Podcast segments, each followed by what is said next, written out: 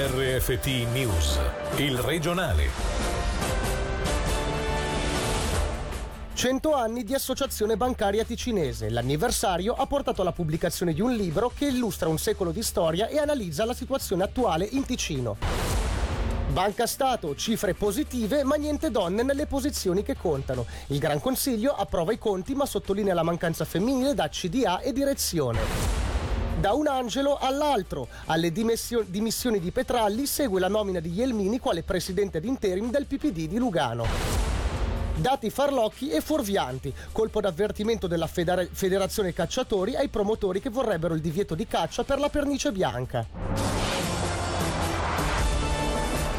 Buonasera dalla redazione. In apertura spazio all'Associazione Bancaria Ticinese che compie 100 anni. Presentato oggi il libro Un secolo di storia bancaria ticinese che ripercorre la storia dell'associazione anche nell'intento di fotografare la situazione attuale. Nonostante difficoltà come tassi di interesse negativi e accesso al mercato estero, soprattutto italiano, limitato nel contatto diretto con i clienti, quello trascorso è stato un anno positivo sotto vari aspetti, come spiega Franco Citterio, direttore dell'Associazione Bancaria Ticinese e ospite di questa sera a Radiogrammi. È stato un anno positivo che riguarda le borse, quindi gli affari di clientela che ha fatto investimenti e che ha beneficiato di questi servizi. L'investitore ha guadagnato, hanno guadagnato gli intermediari. Per quello che riguarda invece le problematiche di fondo del nostro settore riferite alla normativa e alla fiscalità, abbiamo il grosso problema dei tassi di interesse negativi che incidono parecchio e dall'altra la questione dell'accesso al mercato italiano che ci lega le mani, che non ci lascia una libertà nel contatto con il cliente, questo è un grosso handicap. La trattativa fiscale con l'Italia include diversi aspetti. Da un punto di vista dei servizi bancari noi chiediamo che almeno per quel che riguarda la Svizzera venga fatta un'eccezione, quindi che non ci sia un obbligo di apertura di una succursale in Italia e la libertà invece di poter operare dalla Svizzera. Finché non ci sarà questa possibilità, il rischio è che posti di lavoro e anche gettito fiscale si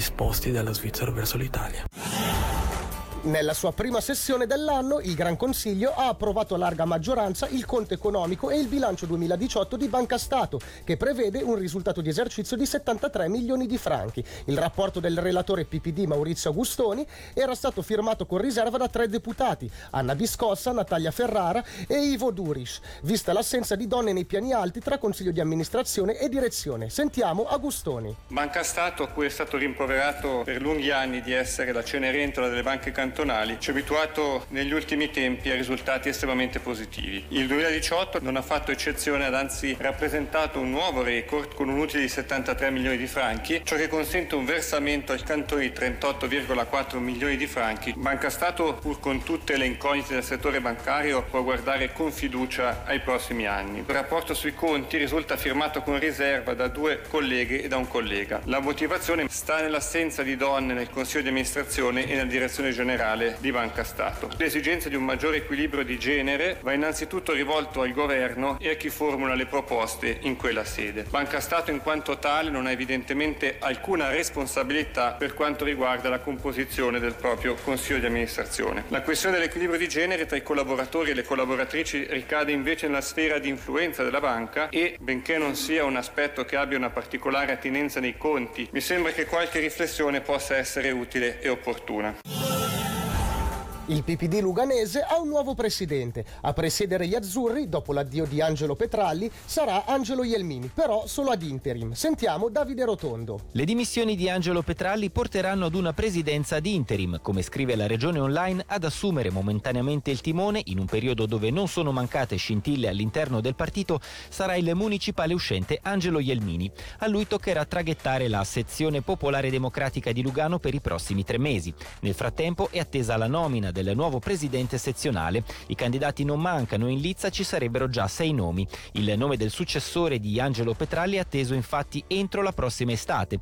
Nel frattempo, dopo l'esclusione a sorpresa di Sara Beretta Piccoli dalla lista per le elezioni, rimane da capire se uno dei candidati azzurri all'esecutivo comunale farà un passo indietro a suo favore. Questa infatti è stata l'ultima richiesta del presidente uscente. Sono stati rilasciati i tre giovani fermati ieri in relazione alla lite conferimento avvenuta in un appartamento di Lugano. La polizia non conferma l'ipotesi dell'accoltellamento e non ci sarebbero i presupposti per una carcerazione preventiva. Selin Lalomia. I protagonisti della vicenda sono un 18enne svizzero, un 23enne congolese e un 27enne lettone, tutti residenti nel Luganese. I tre sono stati fermati ieri in una palazzina nel quartiere di Cassarate Castagnola dopo che la polizia è intervenuta sul posto allertata da alcuni vicini. I fatti non sono ancora chiari, ma secondo le informazioni raccolte sul posto da alcuni media si sarebbe verificato un accoltellamento dopo una notte di festa, la cui vittima è il più giovane, diciottenne, che ha riportato lievi ferite da taglio alla schiena e al volto. Sulla vicenda la polizia ha aperto un'inchiesta e ha dichiarato a Radio 3i che non vi sono i presupposti per una carcerazione preventiva dei tre.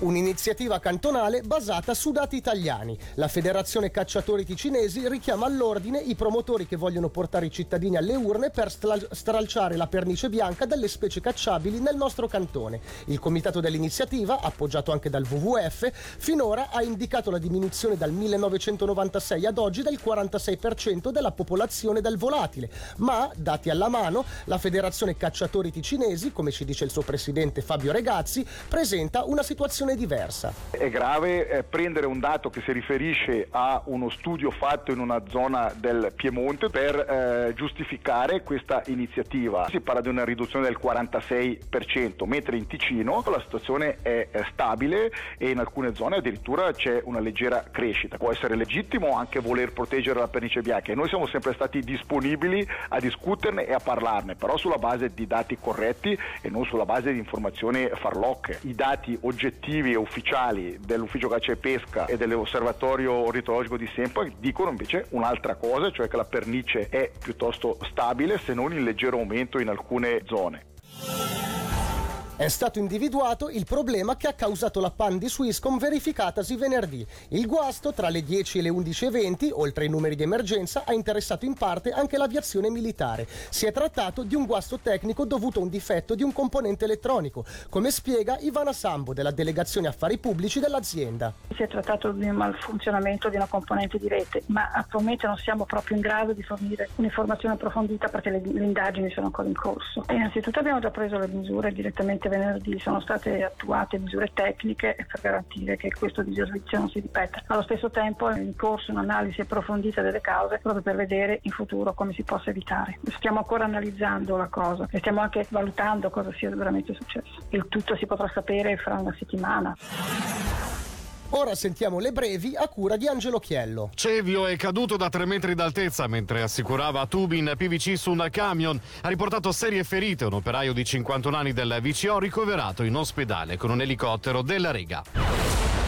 Mendrisiotto un addetto alla staffetta e un autista con sei migranti a bordo. La notte scorsa arrestati due passatori turchi sull'auto partita da Milano. Su quella diretta in Germania c'erano anche bambini, lo riferisce la RSI. Alle 12 è scattato il divieto assoluto di accendere fuochi all'aperto in tutto il Ticino, nel Moesano, in Val Bregaglia, in Val Poschiavo. La misura è stata decisa dalla sezione forestale a causa del periodo prolungato senza pioggia.